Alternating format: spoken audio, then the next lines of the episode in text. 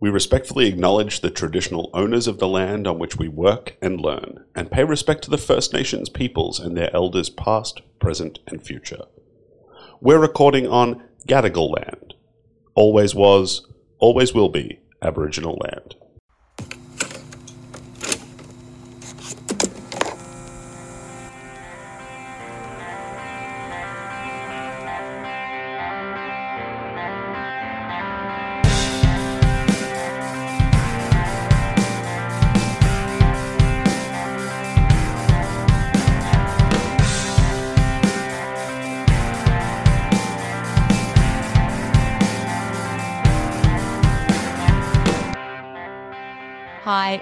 To Press Play, a Euphony podcast and powered by Yamaha headphones. Tiana Speeder, your host here, with you once again, alongside my co host Andrew Mast and some amazing people from around the industry today as well, to dive into all things music this week. We'll be chatting new releases, pop culture moments in the musical universe. We'll take a look back at this week in musical history, Plus, I'm also joined by a special guest today to chat about the reported global vinyl shortage, with director of Zenith Records Paul Rigby stopping by as well. Want some tunes with that? Each week, we also add the songs and artists discussed in each Press Play episode, plus any new ones we might have missed, into our Press Play mixtape on Spotify. Check out our show notes or head directly to euphony.com.au to find and follow our playlist. Love music? Press play. Let's get into it and take a look first up at some new albums and EPs unleashing this week. As we edge closer to the end of 2021, the year is still continuing to close out strong with yet another sturdy few days of full lengths and EPs on offer. To start with, the brand new album Heavy Load Blues from Government Mule, aka the side project for the Allman Brothers, Warren Haynes and Allen Woody, is out this week. Now, with a name like Heavy Load Blues, it's unsurprisingly chocked full of blues. And it's also notably the group's first ever official blues album, with Hayes saying it has been on his list of things to do for years. It's Government Mule as you've never heard them before, but on recording anyway, keen Mule fans will know they've previously thrown in some traditional blues in their live shows in the past. Meanwhile, Aussie duo Flight Facilities are set to take flight and release their second studio album Forever this week. It's the pair's first new album in seven years. And for this outing, some of the demos have been on file since 2013. But what we're getting on this new album is some significant showings of experimentation, but without losing their established sound.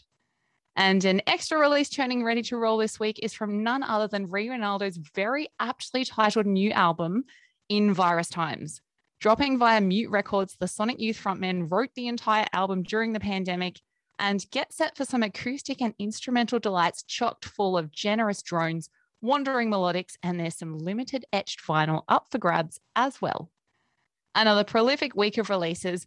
Joining me now to jump in a bit deeper is my co host and Euphony's head of music, Andrew Mast. Masty, what better time to bring in my co host? Welcome to Press Play. It's always a pleasure to be back here with you. Now, Master, before we do jump into some more reviews, I have some very good news from going back to our first episode of Press Play. We've seen our feature album, Mastodon's Hushed and Grim. It's actually coming on the ARIA album charts at number 16. Oh, the, the one that I said might might land at number one. 16's nothing to sneeze at, Nasty. No, I guess that it actually that's about their third highest chart position here. I did notice it did better in uh, Europe. Uh, it was top 10 in Denmark, Germany, and Switzerland. Um, it'll be interesting to see how it goes elsewhere. So, yeah, I think we made a good call there, Diana.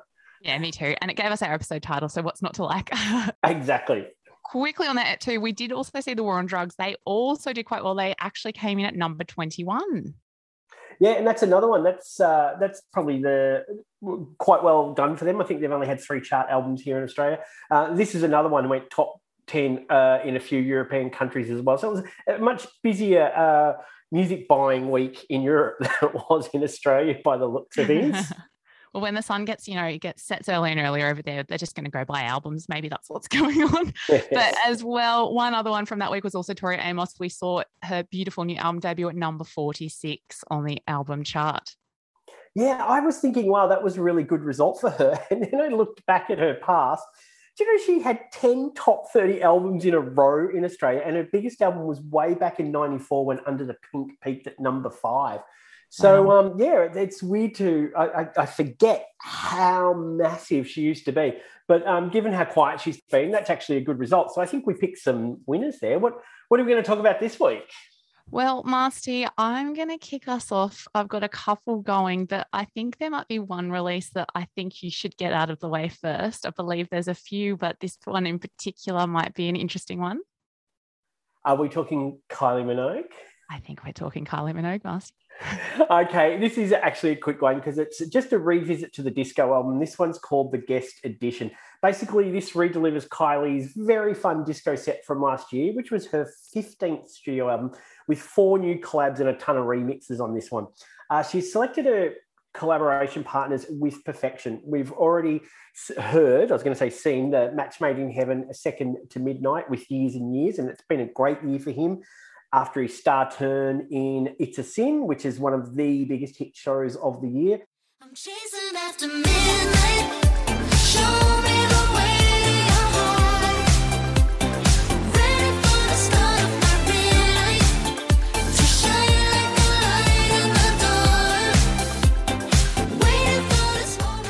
And then Kylie followed that up with Jessie Ware on the song Kiss of Life, and she delivered a killer disco album in 2020 as well. So, what a great pairing that was.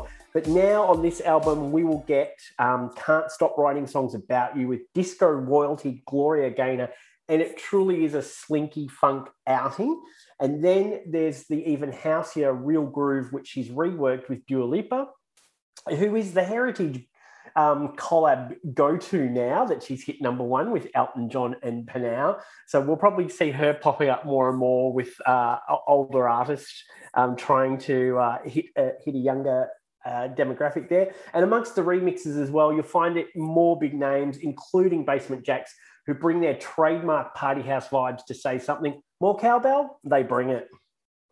Oh, Masty, you uh, the fact you put a more cowbell reference in, like this just put this album up to 11 for me. Like, come on, that's perfect. And who doesn't love a Kylie duet? I'm always here for that. And, you know, sometimes you just need a little bit of disco and a bit of fun in your life. So bring it on. The Queen's back, Kylie's back. yeah. And if you're a Kylie completist, you got to get your hands on it. Well, Marcy, I'm going to take us over to the UK for a moment here to chat about the new album from Damon Albarn. Of course, Damon Albarn being particularly notable as the frontman for Rockers Blur and also co founder of Gorillaz. But this week, it's all about his new solo album. It's his first solo album and solo outing since 2014. And the new one's titled The Nearer the Fountain, More Pure the Stream Flows. Not a short title by any means, but dang, an utterly divine journey lies in wait from the second the title track kicks off the album. The nearer the fountain, more pure the stream. Now,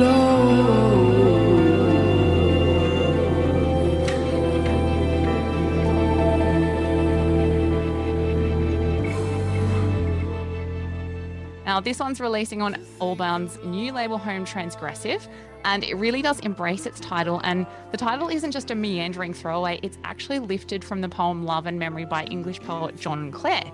And The Nearer the Fountain, and More Pure the Stream Flows was produced during, lo- during lockdown and it boasts orchestral flourishes to really illustrate the magic and chaos of rural nature.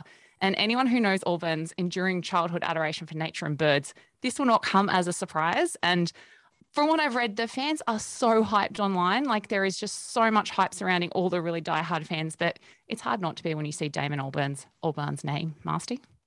I was going to say, I really like the single uh, Polaris off this. I've gone back to it a few times.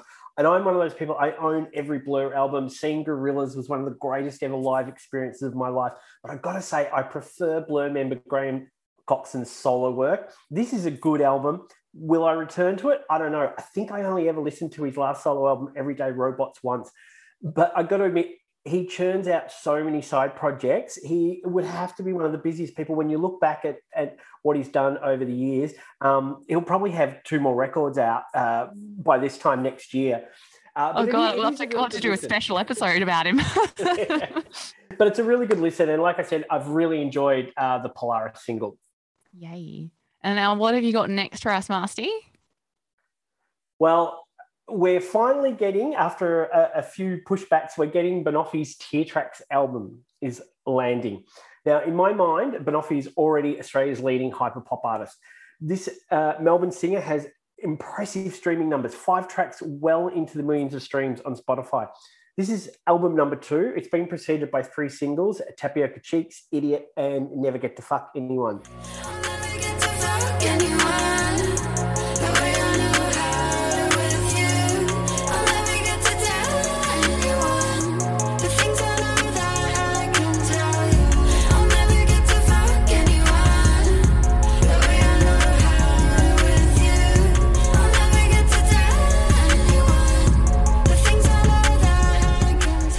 Album in full, make no mistake, this is a breakup album. As the accompanying material points out, it isn't the tonic for a broken heart, it is the companion.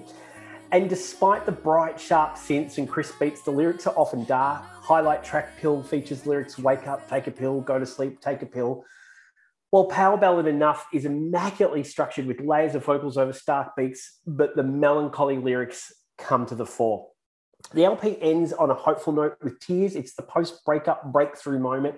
It's the album's starkest moment, mostly voice and piano, but building to an epic bridge with Banoffee sounding more determined and hopeful than anywhere else on Tear Tracks. It's a, it's a great, great pop album, one of the year's best. 100%. I feel like it's interesting too. Like this one's come like just under two years since her debut, and second album ter- territory can always be a little bit tricky for people. And I think there's been so much hype with it. But I read her actually in an interview. She said, I think she said it in a few interviews, but basically that she's never been trying to push for commercial success and she's never done what has been advised of her. She's just done it and it's right. And I feel like this is just yet another example of someone doing it, doing it her way, and it just happens to be amazing. So hats off, Banoffee. And something completely different. yes, I have. I, I could not not cover this one. I've got a big album I'm trying to talk about. I know you will love this one too, so that makes me happy. Bristol Legends Idles are back. And as with Banoffee too, it hasn't been too long since they released their previous album, but theirs was a little bit closer. Last September they released Ultra Mono. But I would take a new Idles album every chance I could get. So I'm not sad that it's been so short in the in terms of releases, but they're returning with gusto this week with their fourth studio album Crawler.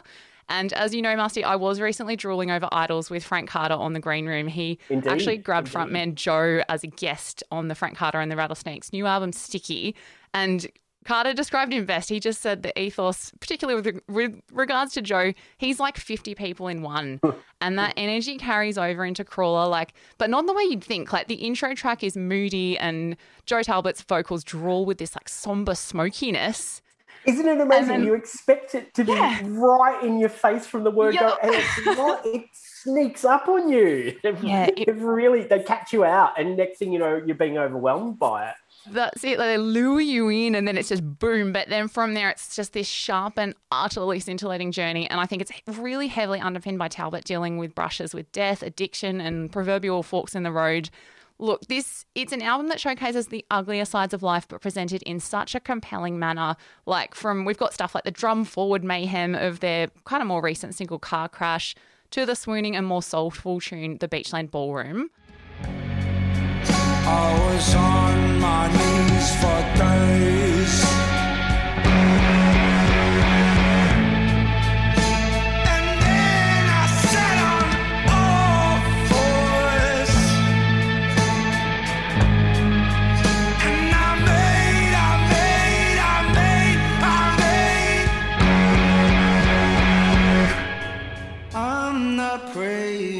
Masty, I actually got proper chills on, you know, throughout this album. It's so personal, it's so compelling.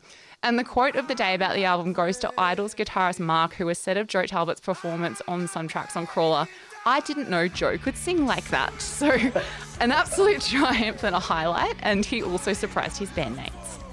What I liked about it too was um, I, I I'd heard a lot of old post punk in there. I could hear the birthday party in the wheel. I could hear Bauhaus in when the lights come on. I could hear the fall in King Snake. I love that they've drawn all that in. It, it, and like I said earlier, it's just an overwhelming album. And how about that track Wizz that just pummels you, which is supposedly text messages from from his drug dealer. I can't quite make out what they're saying, but it's like I'm sure he says I'm sure he says rocket fuel in there somewhere. So what was he selling him? I don't know. But um, it's it's so good. It's so intense. and, and it is, and it's it's almost so good you could cry. It, it, it is a great album. Yep, and I'm not a crier, so you've you've put you've nailed it. well, Marcy, now it's time for our feature album we're both looking at, and it's another one. I feel like I'm going to have to let you take the lead for this to intro this album release. What is the what is our feature album this week, Marcy? Well, it has to be Courtney Barnett's latest album, Things Take Time, Take Time. Now, I remember when I first heard Courtney Barnett's History Eraser way back in 2013, I played it nonstop for months at home, at work, in the car, just over and over. I couldn't believe that such a brilliant song existed. I loved it so much that I even got anxious for her that she would never be able to. Like, where do you go from here? Is she is she shooting herself in the foot writing a masterpiece so early in her career? Well, since then, as we know, she has surpassed that. Uh, there's been two top 10 albums. She's got such a big global following. We kind of take it for granted. She's appearing on Ellen next week to, um, you know, market the, the new album. So here we are with album number three, and like all previous albums, it has a brilliant title. We had there was sometimes I sit and think, and sometimes I just sit, followed by and tell me how you really feel, and now of course things take time, take time really got to really think about that one. I'm still not sure I've figured it out. We find we find Barnett stripping her sound back from her previous album. Uh, the rocking out of that album has kind of taken a back seat, and here we we have minimalist arrangements, gentler songs. You know, you hear simple drum machine patterns in songs like "Turning Green." And I think she told um, journalist Shaad D'Souza that this album sees her letting her guard down and celebrating love. And you do feel this lighter side. There's some there's some really just you know almost pretty songs on it. A highlight for me though is the single "Before You Got to Go."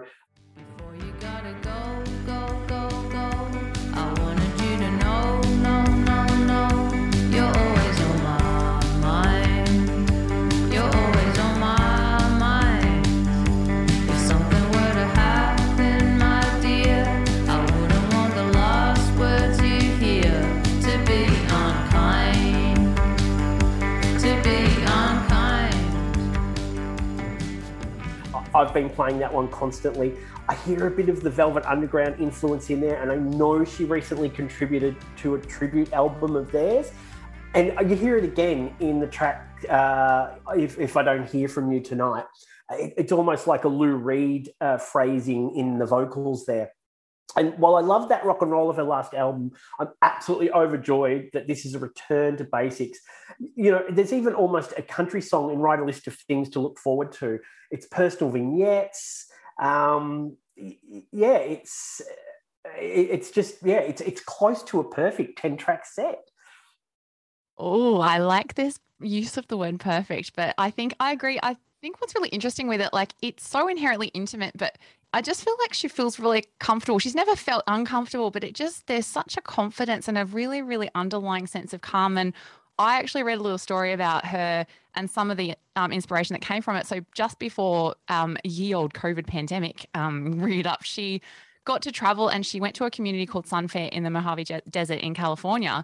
And she did an interview there and she kind of touched on a visit to the Joshua Tree, going to the Joshua Tree while she had a break in her solo tour. And the experience of seeing the sunsets in the desert and having all these artistic people around her, I just kind of feel like now when I'm listening to certain things, like you can kind of picture those neon sunsets and almost have this little mind travel where we can't actually travel ourselves. And interesting, you also brought up the Velvet Underground thing. All the reviews I've read have really picked up on that a lot. Like, I don't know whether that means they haven't listened to the whole album and they're just relying on that, but you do kind of hear that you've got these amazing instrumentals and arrangements, but at the heart of things, as soon as you drape Courtney Barnett's vocals over any seemingly familiar undertones, it instantly becomes her. And I think I can't go past the little serotonin booster that is write a list of things to look forward to. And I surprised myself because I'm not a country fan. So excellent album, excellent song. Well, Masty, you shall be returning a little bit later to chat new singles kicking around this week. But for now, it's time to hear from our guest reviewer for today. And to close out our albums and EP reviews today on Press Play, I am joined now by Mikey Cahill, a man of many, many talents, a journalist, a writer, a content creator, a podcaster, and I've heard he's also a mad unit on the decks. Mikey, welcome to Press Play. Thank you for joining me today. the word unit needs to be used more in Australian parlance. I feel like it's uh, it's kind of on its way out. Let's bring bring the fucker back, right? I'm so old school, so I'm into it. So yeah, I'll just keep saying it until it comes back in fashion. but right now, Mikey, we're chatting all things new albums and EPs, and I believe you've got an exciting release that you're going to take us through a bit deeper. What have you got for me today? Do yourself a favor. Yeah, I got some some hot hot heat. Kye, all the way from Zimbabwe. Uh, to Australia via London for a few years there as well, where she kind of really cut her teeth. K Y E, uh, Kylie Churunga is her proper proper name. Um, she has dropped this Good Company EP, and it's off its fucking head. It is the one of the most consistent EP, like consistent and diverse EP releases I've, I've sort of come across in a hell of a long time. Because every time the song ends, I'm like, wow, well, she's not going to top that. And then, sure enough, the next track is as good, if not better. I've just been thrashing this thing. It's called Good Company, and it's a very sort of um, it speaks volumes to, to, her her journey. So let me take you let me take you back to Zimbabwe, Harare. She was catching guavas from the trees, age three, and then going inside, playing all these kids in the apartment, putting on like Chaka Khan shows with her brother, and everyone was sort of flock. And basically, she was just from a very young age performing, performing, performing. Arrives in London because her parents wanted like a bit of a better life for uh, for their kids. But once she hit London, she really found herself at the age of eight. like she started performing on stages. So she's doing that the whole way. Gets to Australia and announces in class, I'm going to be the next Kylie only black kid in school, already kids saying to her for the first time in her life she's ever heard this, you, you can't play with this, you're black. So it goes through, you know, some pretty harsh things and builds up sort of her, her kind of confidence and then goes in this um, singing competition, wins the fucking thing. And she, she took it. She said, "I just I was just before the I was just ready to explode." So when I got on that stage, I just took my chance and wins that uh, then uh, I just sort of fast forward, goes to a Lianne La Havas concert when she was supporting Coldplay at Howler, uh. hangs out the back to try and hang out with Lianne, and meets these girls who are like, "Were you singing the BVs in in the second row?" She's like, "Yeah, yeah I was singing all the melodies." These girls end up being friends with Sampa the Great. She ends up getting on a bill with Sampa the Great. Sampa says, "Hey, how about you come along and you know tour the world with me?" Hit Glastonbury, hit everywhere. She goes into as as a Sampa's backup singer, you know, twenty feet from stardom. So basically, she's done all those kind of hard yards and the grind, and now it's absolutely her time to shine. So she's hooked up with a whole bunch of producers, a whole bunch of different people, including Sampa the Great, 18 Year Old Man, um, Jerome Farah, and uh, even Touch Sensitive. So the track you know, sort of jump ahead, Finest Quality featuring Touch Sensitive. That's her kind of foray into the dance world on, on the Good Company EP. And on the DL, she has insinuated to me in an interview I did that she's got some more stuff go- coming sort of in that dance realm. She c- couldn't say who it was. It's not people from Melbourne. I've got a feeling could even be something like Peking Duck, maybe Sapphire, something like that. I'm just um, throwing throwing it out there. um, but she is absolutely her trajectory is just extraordinary. Mm. The first track on the EP is called uh, "Sometimes," and she basically found the beat when she was just driving to her boyfriend's house at the time. Things weren't going so well, and just this like tapping out this beat on the steering wheel, and then started this song sort of came to her, and it's all about you know sometimes was it sometimes a good thing breaks, and she took the song to her boyfriend and said. I need to sing you this song because it's about us, and I'm sorry, but I just need to tell you this. And he said, "Yep, you've actually nailed it. We are, we're not going so great." They split. They split up not long after. Ah. so this kind of catharsis and this sort of, you know, this kind of. She's almost like a sorcerer. She's almost like a soothsayer. Mm. She's just got this thing inside her where no matter what studio she's in, she's able to get the best in, in a collaboration. That's a very hard thing to do. You can just talk about any track on this, on this EP, and it's like, yeah, she's just got it. She absolutely has that star quality. When she's worked, as I said, with Sampa the Great, Ruel, Meg Mac, Billy Davis, very, very clear and, and very sort of conscious um, uh, vision. She says this in, in this, uh, this yeah, this other sort of press release. I am sweet, but I am strong. I'm modest and I'm sexy. I'm forgiving and kind, and I am tenacious and I'm relentless. Absolutely know thyself, right there. Uh, and she's so, she's bang on with every single one of those. So I mean, mm, nothing is incorrect with those mm. statements.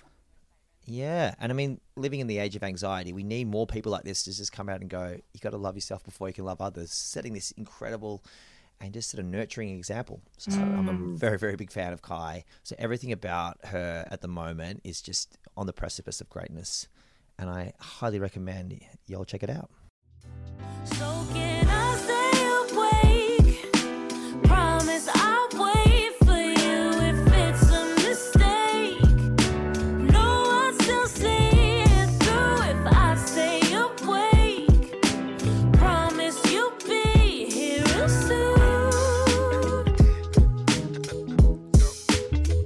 Oh, I'm so glad you brought it because, funnily enough, Tuesday dropped into my Spotify Discover playlist earlier in the year, and like mm. the silk is just off the charts on that. And I'm so glad that you dove silk. deeper into this because it's such a charmer, and the backstory you've just painted there, like I can't even tell you. It's no wonder she's this incredible. Like, and if she's already achieved this at this point, what is this going to do for her? It's just insane.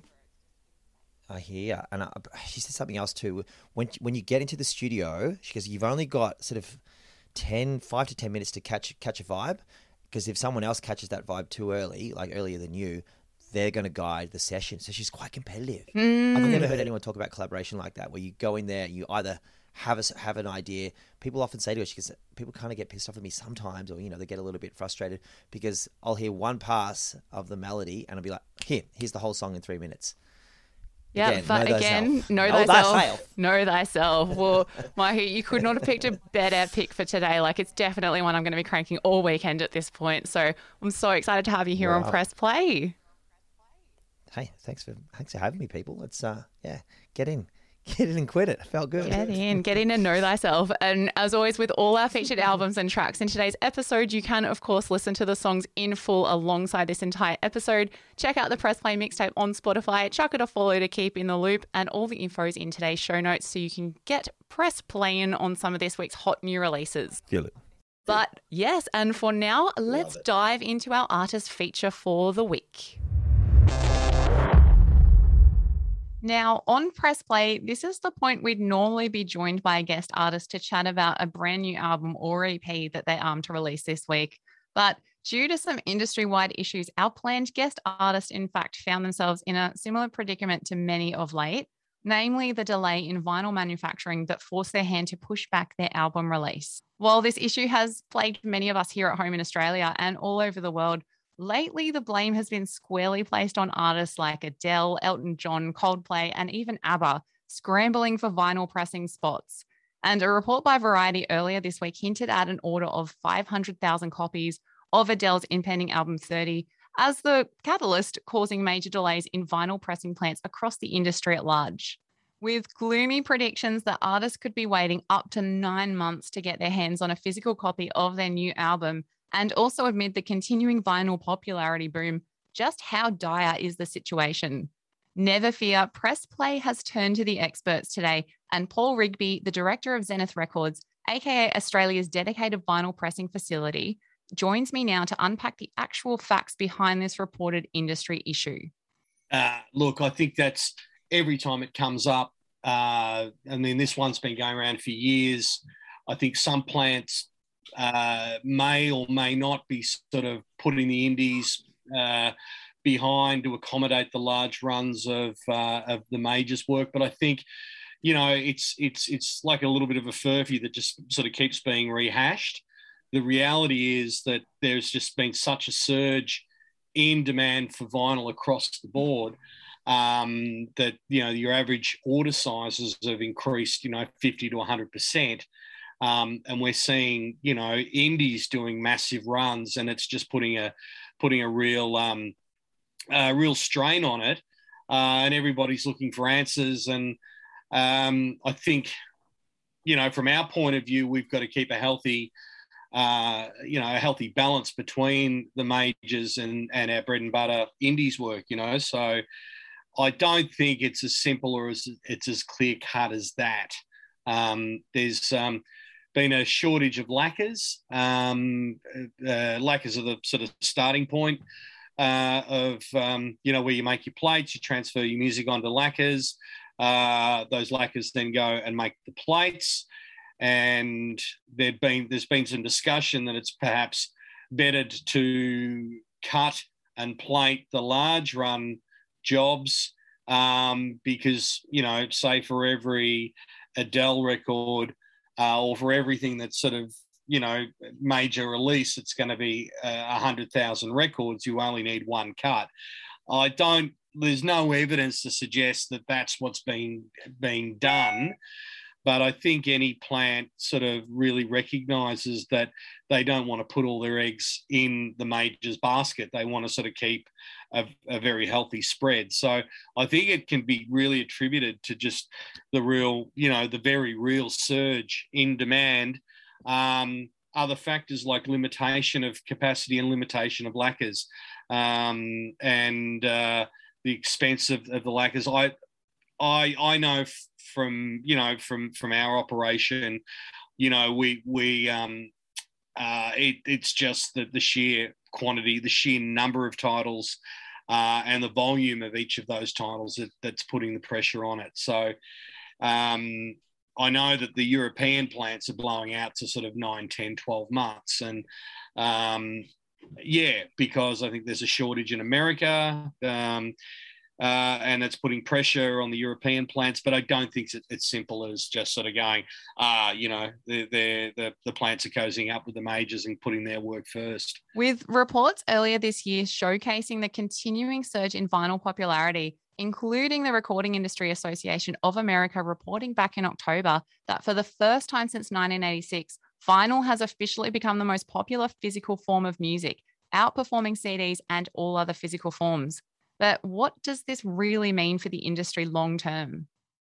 Look, during lockdown, if we sort of back up the train to sort of, you know, the start of, of the pandemic, say March 2020, um, the announcement of restrictions, that to us at the time was like, wow, um, this is really going to hit us because our customers, you know, our customer base, um, won't be able to record, won't be able to play, won't be able to sell their their records, uh, and um, things slowed down. We had about a month, a month or six weeks worth of work ahead of us, um, and we sort of really figured on the worst case scenario that it was going to, um, it was really going to um, hurt us, you know, hurt us badly.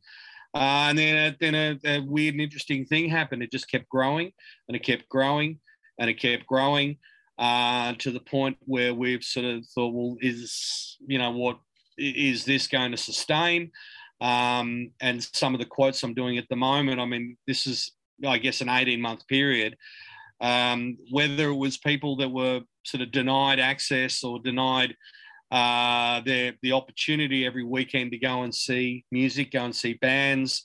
They were sort of opting to go, well, look, I'm saving some money. I'll, I'll, I'll buy a turntable and I'll connect uh, with the stuff I love through buying vinyl. Um, it, it's all speculation, but it, um, you know, the the num the, the the the the types of quotes that we're doing now for for um, for you know sheer like you know what once might have been a 500 run job is now four five thousand. You know, in certain cases. So um, has this been an outcome of the pandemic and people locked down at home? don't know, but there's certainly, you know, there's certainly a case to suggest that that, that might might have played a role. Um, I'm, and I think also that that maybe bands have been more inclined to sort of. Uh, you know, finish those projects remotely, get those records out and sell them online because I know that that that our customers have been doing a booming, roaring trade through uh, through your Bandcamp and your online sales.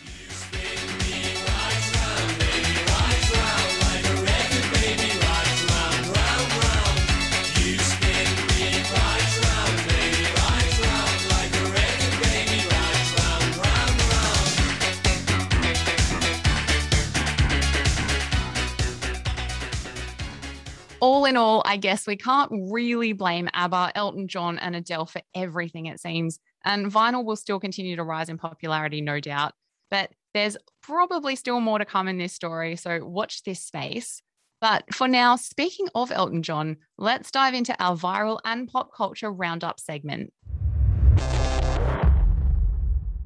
It's time once again on Press Play to take a quick step away from the world of buzzing releases and take a look at what's making waves in the land of viral tunes and pop culture in general.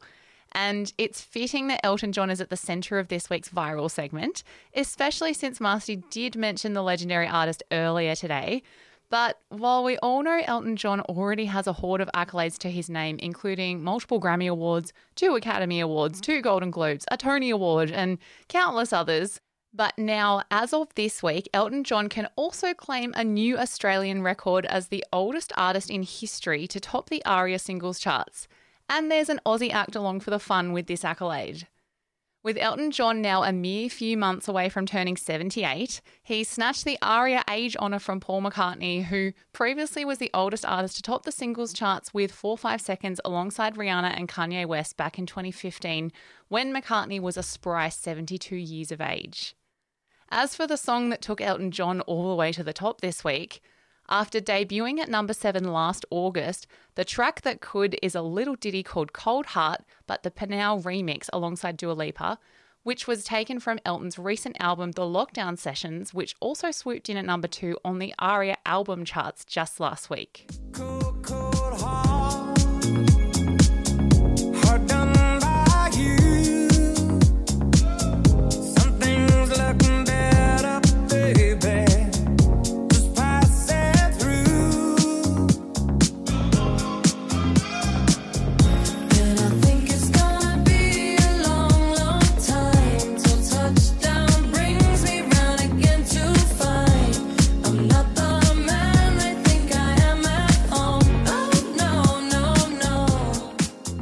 Gifting Elton John his first number one Australian single since 1997, the Smooth PNAU remix has also meant Dua Lipa's first ever ARIA singles number one on the charts, and PNAU themselves have also rocketed into Spotify's top 100 artists as a result of this song.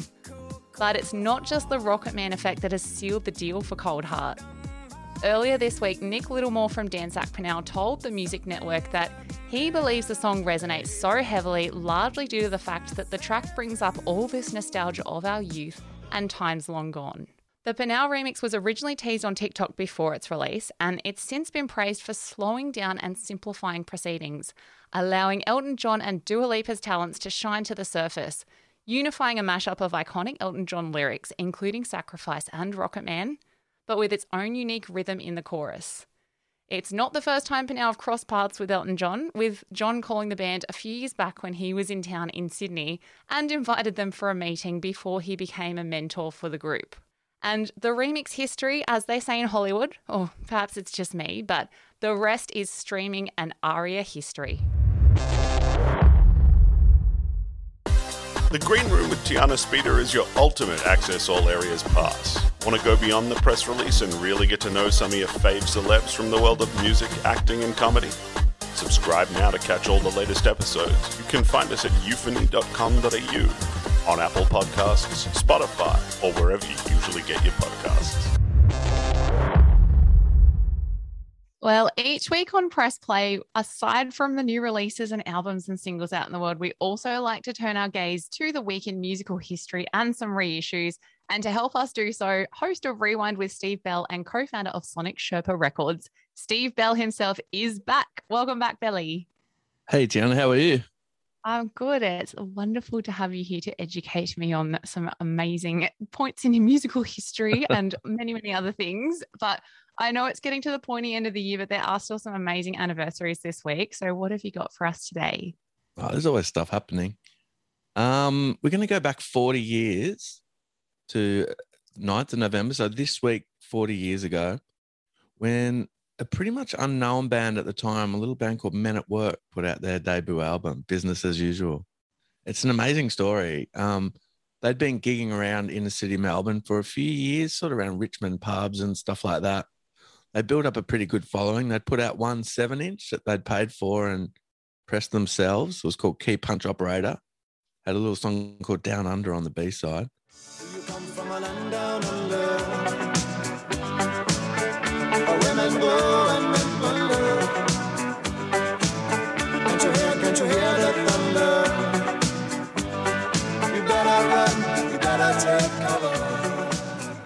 It flopped. It didn't make the charts at all. But they didn't give up. They kept going. They, they built this strong live following, and eventually Peter Karpin from CBS, who who were soon to become Sony, um, signed them. They put it out. Oh, well, yeah, they record the album first, put it out. Who can it be now? Rushes to number two.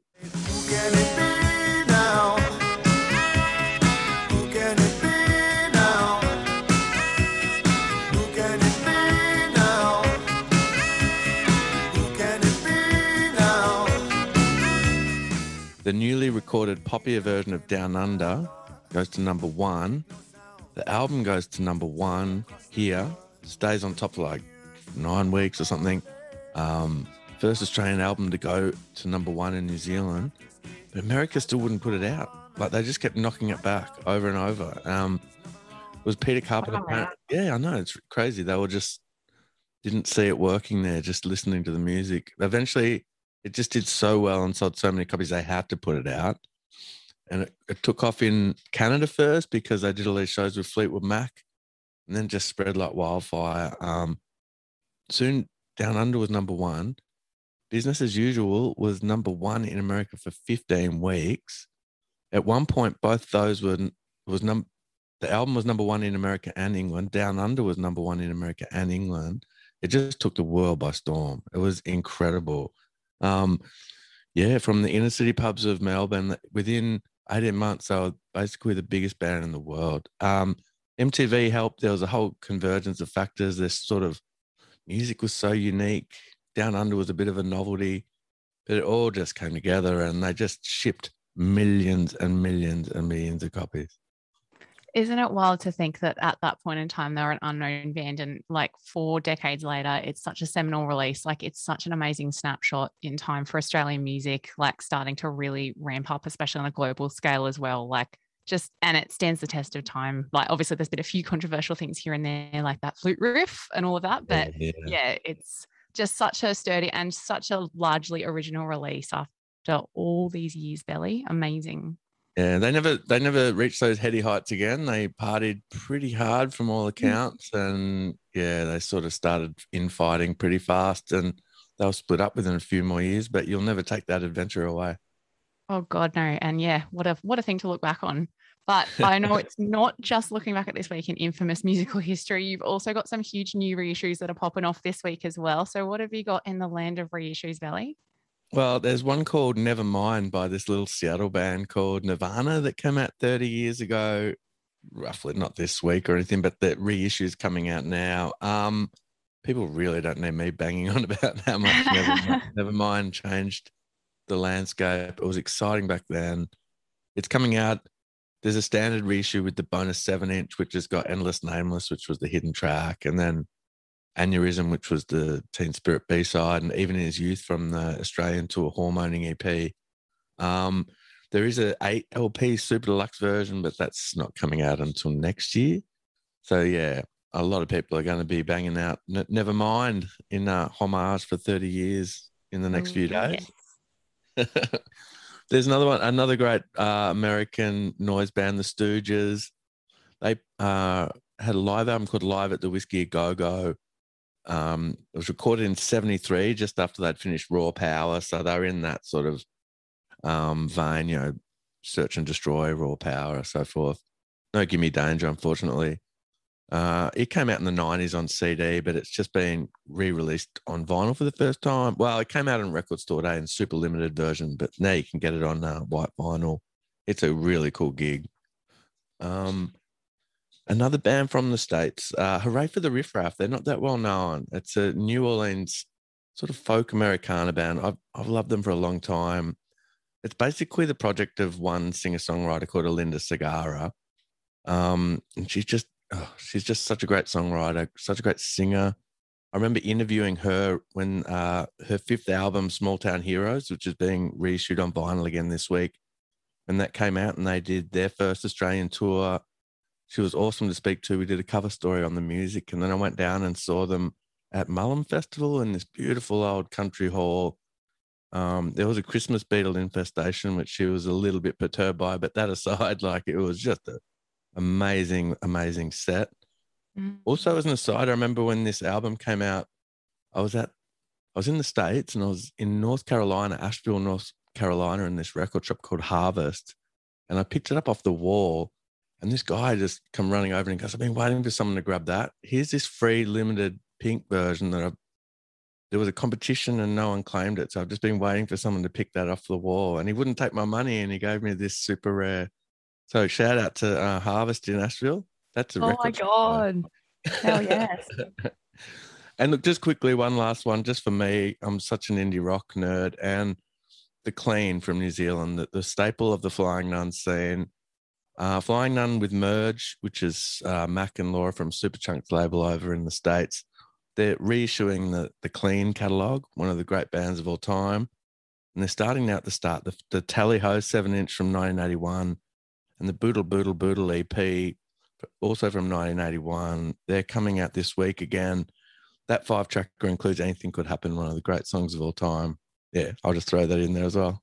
I always love a bit of indie rock, and you're always the man to teach me all the good indie rock things. So bring it on every week. I will always take it. Well, Fantastic. Brilliant. A nice mix of genres too, I feel. And uh, yeah, plenty of um standouts and some unsung heroes, I think, in there too. But obviously we can also catch more of your amazing musical insight and some chats with some incredible figures from around the music industry on the amazing podcast Rewind with Steve Bell. And the current season features an in-depth exploration of Something for Kate's album Echolalia. Belly, a pleasure as always, and I'll catch you next week. Thanks for having me. I'll see you then. Well, before things come to a close on press play today, it's time now for a little lightning look at some of the incredible new singles that are dropping or have dropped recently. It's time, of course, for Singled Out, and Andrew Mast is back with me once again. Masty, what singles have got you popping off this week? Well, I'm going to start with flowerkid and a track called Vodka Orange Juice. Now everybody's dancing, and I'm just sitting in the corner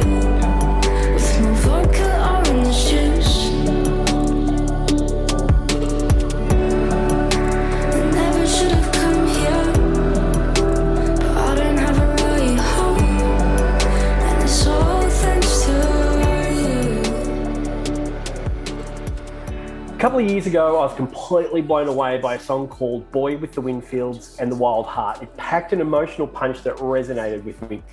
I ranked it as one of my top 20 songs of 2019.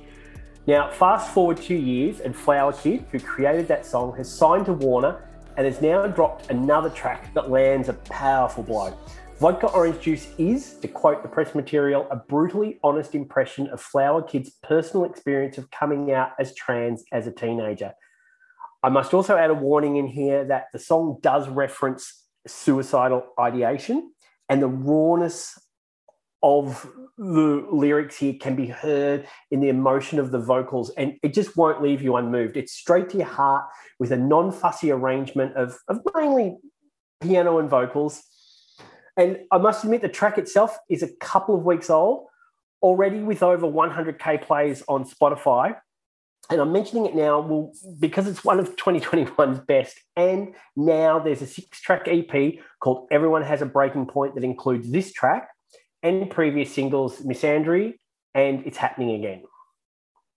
I think what's amazing about this one, I know it's been out for a while, but I've really kind of felt I just had it come back through recently, just through watching and listening. And it is such a heart wrencher. I feel like it's almost got that kind of Imogen Heap, like haunting minimalism, but with this really distinct Aussie, Aussie flavor. And those vocals, Masty, like it's so vulnerable, but there is also such a display of power. This is an exciting storyteller who just has big things ahead for sure following this release. My God. Agreed. Agreed.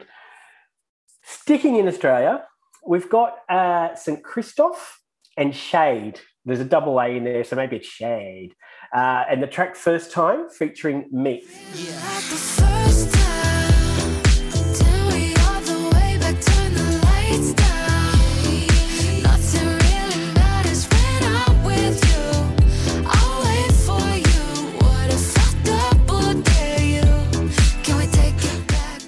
This is lifted from a new EP, No Pressure, by uh, a Sydney duo. It's a real 90s neo soul throwback, yet somehow also got a time, very timeless vibe about it. There is super clean production, and I know I keep pointing out people's production, but it is it is so smooth. Uh, there's a really cruisy vocal, yet somehow it's up tempo enough to want to get you yourself on the floor. I feel like this is as much a calling card to artists looking for producers as well as being an effortless pop. St. Christoph and Shaade were nominated for an AIR Award this year in the Best Independent Hip Hop category, and you can hear why. Um, this one will be coming out digitally on Be Rich Records. I'm always up for some throwback master. You know me, but I think this lot just keep delivering. I had their track Callin' bopping in my brain for a good few weeks last year when it came out, and this is yet another earworm ready to do huge things. And the production is just pristine and flawless. You are bang on to bring that up. It's unavoidable, basically, in this setting. Now, speaking of earworms, as you just mentioned, uh, we're going to look at Alfie Templeman's 3D feelings.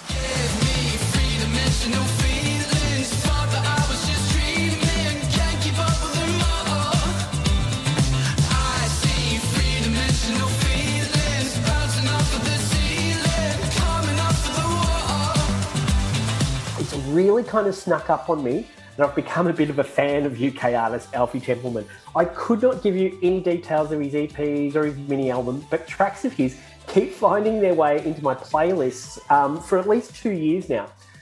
This latest one, 3D Feelings, it's not quite up there with uh, last year's Wait I Lied, all my personal faves from 2019, things I thought were mine and my best friend. But churning out catchy AF tunes seems to come ridiculously natural to him. And he hasn't yet broken mainstream, but he's garnered Triple J support in Australia. He's become a festival fave in Britain, and he's clocked up a few million plus plays on Spotify. I reckon the minute we have summer festivals return here with internationals, Templeman is going to be on a bill. Gotta be. Oh, 100%. And like, I think again, it is definitely an earworm. And it was interesting to note that um, the vaccines frontman Justin actually was helping I produce know. this tune. I couldn't, I mean, it makes sense when you hear it, but I was like, yeah, hot damn. Totally unexpected, that one, wasn't it?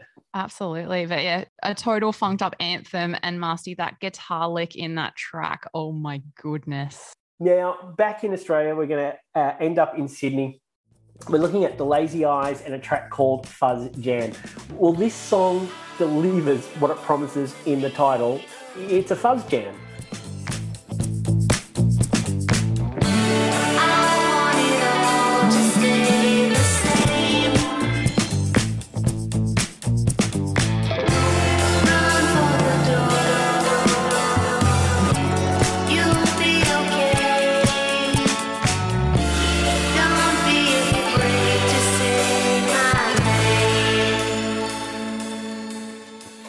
Sydney psych pop outfit deliver a blissful groove with treated vocals and a really well timed guitar breakout halfway through.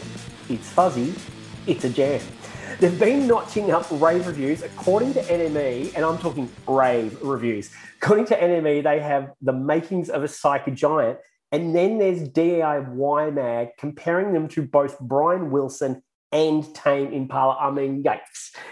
That's a big call but this is a big song and the more you hear it you just you really just get entranced by this one next year they'll be supporting the strokes on their oz tour and now after a string of eps we have an album songbook to look forward to in march Masty, you hit the nail on the head with it. I mean, Fuzz Jam, it could not be called anything more apt. I love that they're playing with the strokes as well, as if it, there wasn't enough to like with this. But I'm always a big fan of unique instrumentation with this. And, you know, it's a little bit vintage, it's a little bit sludgy, but I'm personally really keen to see where they go from sonically too. And yeah, Brian Wilson and Tame Impala, like, how are you going to top that? yeah it's just a fun track good one to end on for this week Absolutely. Good vibes to close us out. Or some huge tunes all round. What a week of incredible music. Marcy, thank you for your picks as always. And let's do it again next week. see you then And that brings us to a close here on Press Play today. As I mentioned throughout the episode, you can check out all of the songs in full that we play, plus previous week's releases and anything we might have missed right now on the Press Play mixtape on Spotify. If you need help finding it to follow along and keep up with us each week, head to euphony.com.au to press play directly on our homepage. A big shout out to my regular guests, my amazing co host Andrew Mast, and of course, resident history and vinyl extraordinaire Steve Bell. And thank you as well to our guest reviewer, Mikey. You can read, listen, and hear a lot more of his work over at mikeycahill.com. That link is also in today's show notes, and you can stalk him on Instagram and Twitter. And last but not least, a big thank you as well to the amazing Paul Rigby for joining us today to unpack the global vinyl shortage situation. Head to zenithrecords.org to learn more. Follow along with the Press Play team on Instagram for even more news on new tunes and much, much more. Head to at Press Play Oz, that's OZ for Oz. And while you're there, give us a follow. Let us know what you're listening to this week. You can catch up on all previous Press Play episodes, plus a bunch of other awesome podcasts in the Euphony suite. Head to euphony.com.au or you can listen via all the usual podcast streaming services. And there comes a time in every podcast where we brazenly ask for your love. But to be genuine, likes on Instagram, follows on Spotify and Apple Podcasts, even a love letter review on Apple Podcasts, it all goes a long way to helping us keep doing what we're doing. And we always love to hear from you. Love music? Press play. Thanks for stopping by, and let's do it all again next week.